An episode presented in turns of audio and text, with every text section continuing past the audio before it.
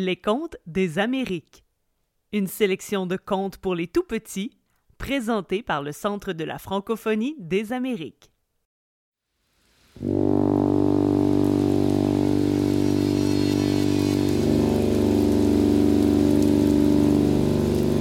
Je vais te raconter une aventure incroyable qui m'est arrivée lorsque j'étais petit garçon. J'ai aussi un grand secret à te dévoiler.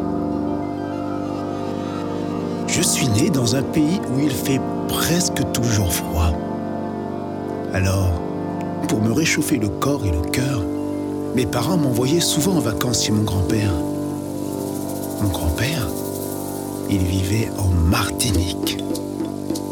Aller chez lui, c'était comme un rêve. C'était comme aller dans le lieu secret où le soleil va se cacher quand l'hiver devient plus fort que lui. Mais cette année-là, mon grand-père n'était pas comme d'habitude. Cette année-là, il n'est pas descendu dans la vallée cueillir un immense régime de bananes pour célébrer mon arrivée. Il n'a pas chanté ni dansé devant la maison avec les voisins qui venaient me saluer. Il n'est même pas venu me chercher à l'aéroport. Vieille voiture rouge décapotable que tout le monde regardait passer est restée dans le garage. Cette année-là, mon grand-père était allongé dans son lit. Il était malade. Très malade tellement malade que bientôt, il n'allait plus être malade. Bientôt, il allait fermer les yeux. C'est tout. Mais avant cela, il a demandé à me parler et il m'a révélé un grand secret. Quand j'étais enfant, il y a eu un cyclone et la mère a rejeté une petite boîte.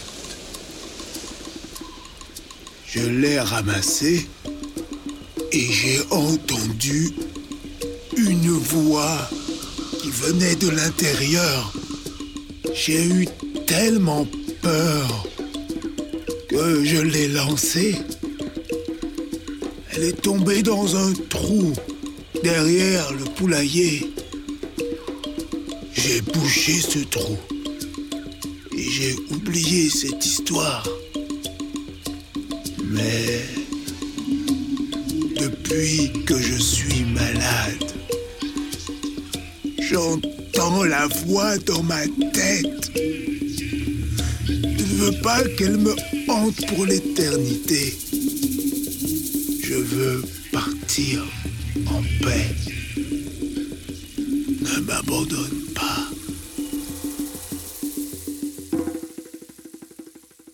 Oh non, je ne l'ai pas abandonné.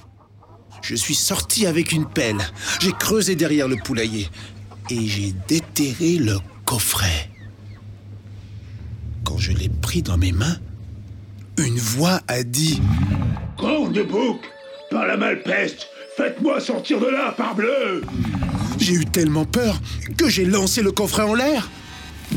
Quand il est tombé par terre, j'ai entendu Aïe mais c'est pas possible qu'il y ait quelqu'un là-dedans. Même un lutin ne pourrait pas entrer là-dedans.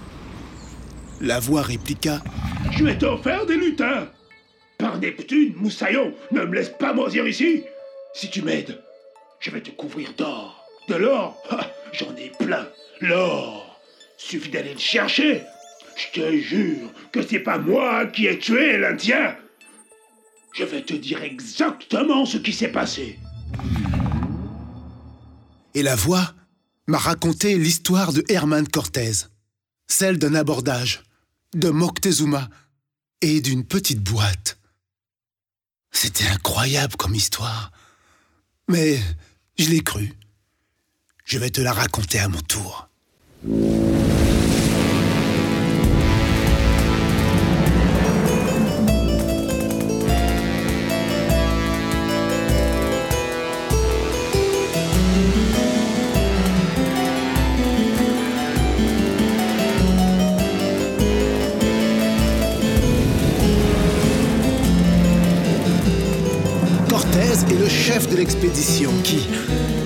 1504, débarque au Mexique au nom de la couronne d'Espagne. Sa mission est de rechercher, de trouver, de saisir et de ramener en Espagne toutes les richesses qu'il trouverait au Mexique. Peu importe les méthodes pour y parvenir.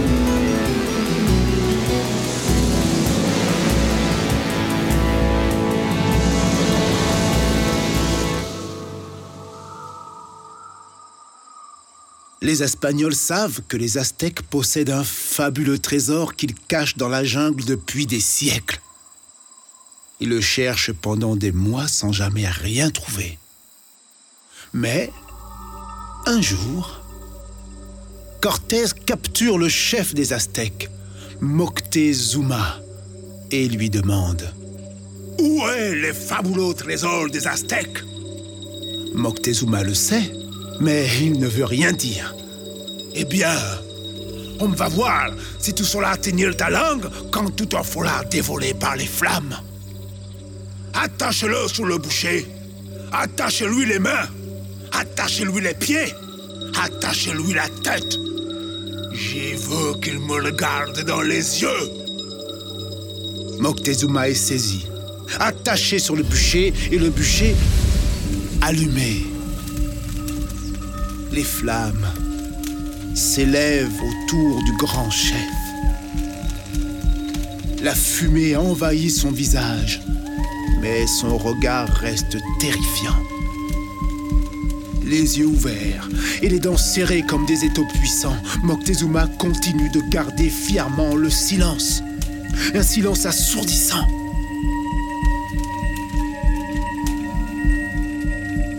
Alors, son âme s'élève. Et les conquistadors entendent la voix de Moctezuma résonner dans l'immensité du ciel.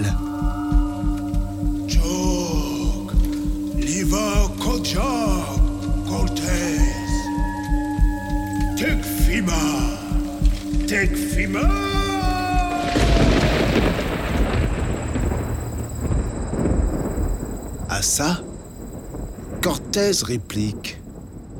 Que quiere decir esto? Ce que cela veut dire, Cortés va bientôt le savoir. Le conquistador fixe des yeux le petit tas de cendres quand le vent se met à souffler. Il les disperse, laissant apparaître une pierre précieuse rouge. Celle-là, est pour ma blonde, mi amor que t'adore une Espagne. Il met la pierre précieuse dans une petite boîte et la petite boîte dans un de ses bateaux coffres-forts en route vers le royaume d'Espagne. À l'époque, si la mer est sillonnée de navires français, anglais et espagnols rapportant l'or du Nouveau Monde vers la vieille Europe, elle est aussi pleine de pirates. Mais les Espagnols, qui en ont assez des pirates, font voyager leur or dans des convois formés de 100 bateaux. Bien sûr, impossible d'attaquer 100 bateaux en même temps. Cependant, parfois, après le fracas d'une tempête, un navire se retrouve perdu dans l'océan. Un bateau chargé d'or, seul, dans l'océan.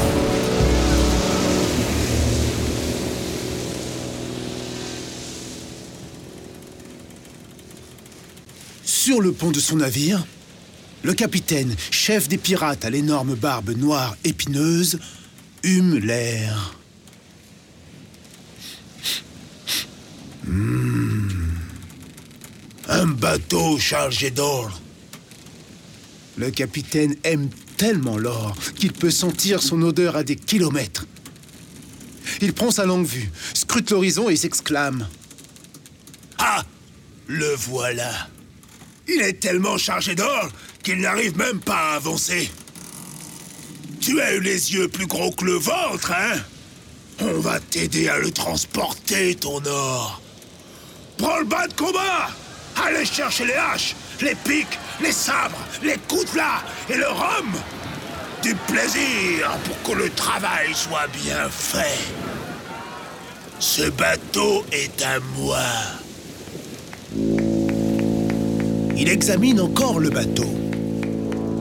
10, 20, 40, 100, 120 canons Et pourquoi pas la bombe atomique pendant que vous y êtes Oh, vous avez peur de tâter de mon sabre hein Eh bien, vous allez goûter 120 canons Nous, on en a 20. Ah, hors de question de l'aborder de front. Il faut employer la ruse. On va leur faire le coup de la bourgeoise en détresse. Placez tous les canons du même côté pour faire pencher le navire et faire croire qu'on est en train de couler. Les autres, cachez vos faces de pirates sanguinaires au fond de la cale et tenez-vous prêts. Je vais les attirer dans mon piège. Le capitaine enfile une perruque, une robe de bourgeoise et s'écrie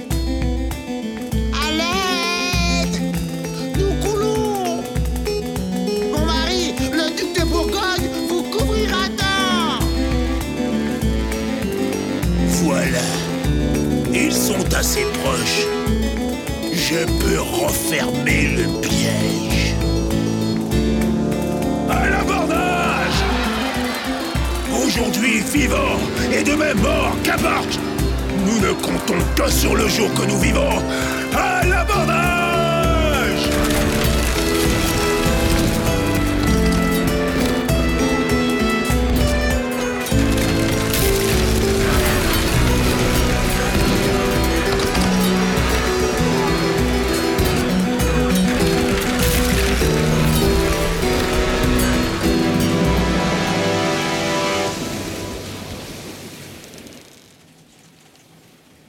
pirates se saisissent du bateau espagnol.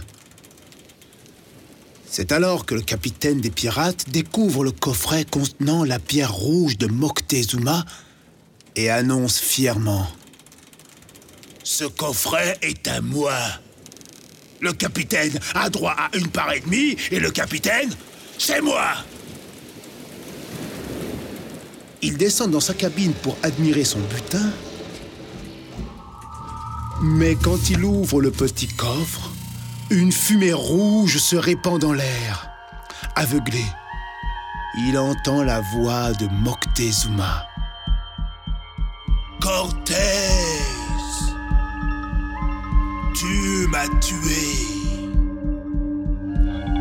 Tu assassines nos femmes, nos enfants,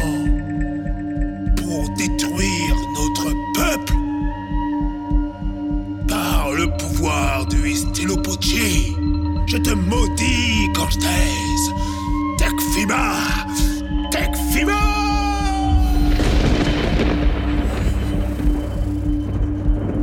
À cet instant, le capitaine sent son corps rétrécir. Les murs de la pièce se rapprochaient de lui. Il craque une allumette et, crois-le ou non, ce qui se rapproche de lui, ce ne sont pas les murs de la pièce, mais les parois de la petite boîte.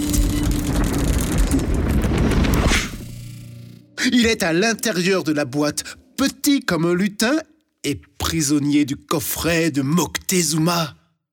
Horrifié, il s'écrie C'est pas moi qui ai tué l'Indien Pendant ce temps, sur le pont, c'est la panique générale. À la vigie, un pirate donne l'alerte. Navire anglais à bâbord Un autre à tribord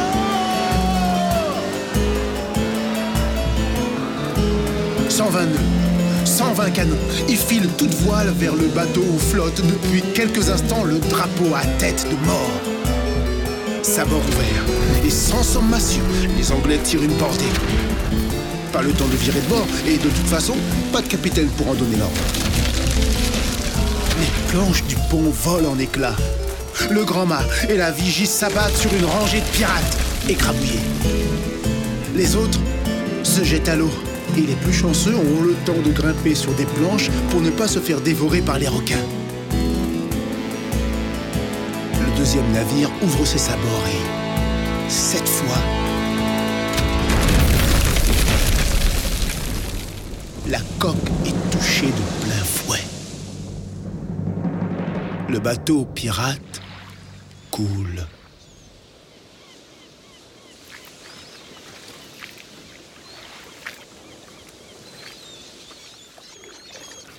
Mais la petite boîte avec le capitaine à l'intérieur flotte. Elle flotte pendant une heure, deux heures, trois heures. Et le capitaine est toujours à l'intérieur à ronchonner. Écrevisse de rempart, Ratcal C'est pas moi qui ai tué l'Indien Faites-moi sortir de là La petite boîte flotte pendant un jour, deux jours, cent jours. Et le capitaine est toujours à l'intérieur. Mille millions de mille sabords, c'est pas moi qui ai tué l'Indien Elle flotte pendant cent ans et quatre fois cent ans. Oui, elle flotte pendant 400 ans avec le capitaine toujours à l'intérieur. La magie de Moctezuma faisait que l'intérieur de la boîte était une zone hors du temps. Le temps ne passait pas de la même façon pour celui qui était à l'intérieur de la boîte que pour tout le reste de la planète. Pour le capitaine, 4 heures étaient passées, alors qu'à l'extérieur, presque 400 ans.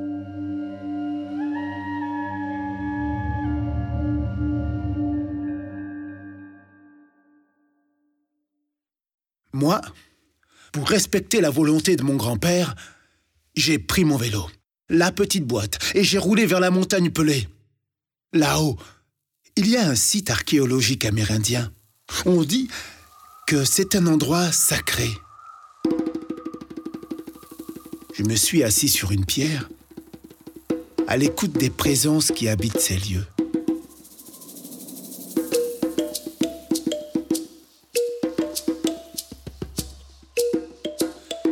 J'ai attendu.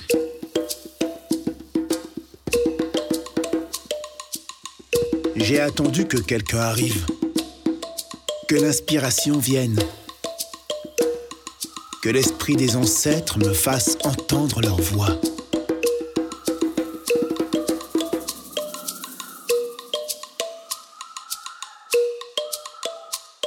Bonjour.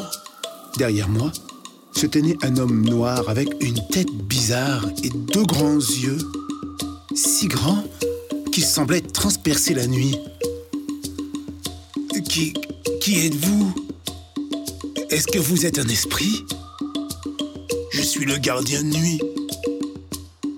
Vous avez perdu quelque chose?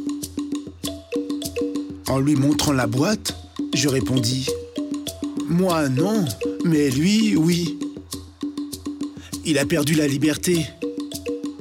Il a été maudit par un sorcier et depuis, il est enfermé dans cette boîte. Depuis quand?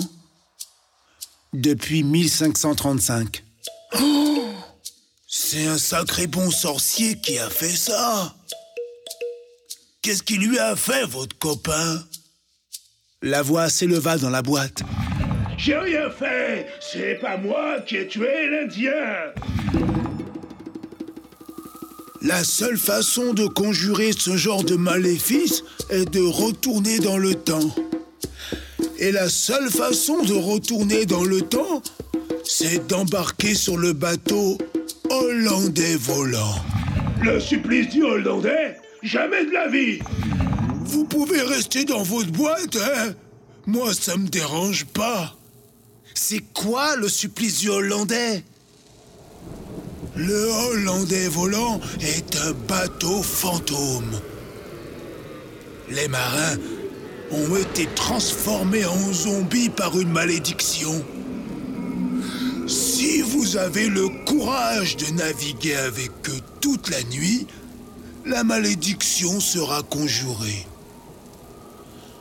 Le Hollandais ne passe que tous les 300 ans et il arrive dans 33 secondes exactement. Euh, je, je- je crois que j'ai peur. Tiens donc, c'est- c'est la première fois de ma vie que j'ai peur. S'il te plaît, gardien de nuit, viens avec moi. Si tu veux. Les bateaux fantômes ne m'effraient pas. J'adore les bateaux. Embarquement immédiat Soudain, un terrible tonnerre se fit entendre. Puis, un gros nuage noir apparut. En dessous, la lumière des éclairs illuminait un navire. Ses voiles étaient rouges sang et tombaient en lambeaux. On ne voyait personne à bord, mais on entendait des cris et des gémissements. Le pire, c'est que le bateau était tiré au bout d'une corde par un géant qui allait jusqu'au ciel. Immense silhouette lugubre au visage monstrueux. Il avait deux trous noirs à la place des yeux et sa voix épouvantable répétait inlassablement Adamastor Adamastor Adamastor, c'était son nom. Il a arrêté le bateau pile en face de nous et les zombies sont apparus. Quand j'ai vu la tête d'un mort vivant, j'ai sauté derrière un rocher pour me cacher. Alors, le gardien a retiré la boîte de ma main et hop, il a sauté dans le bateau au milieu des zombies qui le regardaient comme s'il faisait partie des leurs. Ensuite, Adamastor a repris sa route pour disparaître dans les flots de l'océan.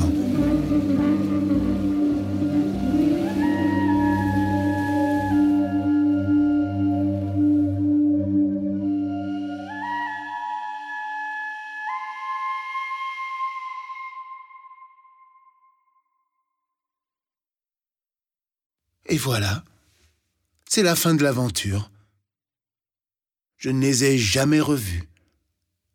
Sont-ils retournés dans le temps? Les zombies les ont-ils laissés débarquer? Je pensais que je ne le saurais jamais, mais j'ai eu une super idée. Je suis allé à la bibliothèque pour lire des livres qui racontent l'histoire des pirates. Et tu sais ce que j'ai lu sur Barbe Noire? J'ai lu qu'il était toujours accompagné d'un étrange personnage. Personne ne savait d'où il venait, mais tout le monde disait qu'il était noir, avec une tête bizarre et deux yeux immenses. J'ai reconnu le gardien de nuit. J'ai compris que j'avais peut-être aidé Barbe Noire à sortir de sa boîte. J'étais surtout très fier d'avoir permis à mon grand-père de partir en paix. Je me sentais un peu plus grand qu'au début de l'histoire et prêt à ouvrir tous les coffrets de la terre. Alors, si un jour tu trouves une petite boîte qui parle, n'aie pas peur. Ça pourrait être pour toi le début d'une belle aventure.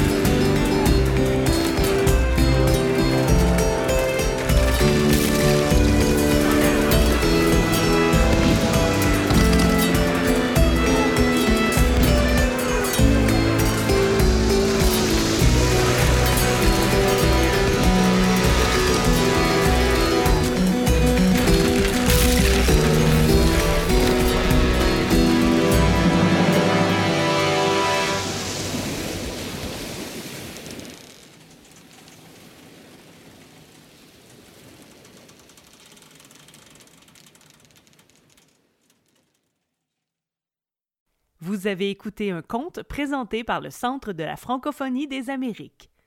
Pour découvrir l'ensemble de la sélection, rendez-vous sur le site de la Bibliothèque des Amériques ou sur votre plateforme de balado préférée.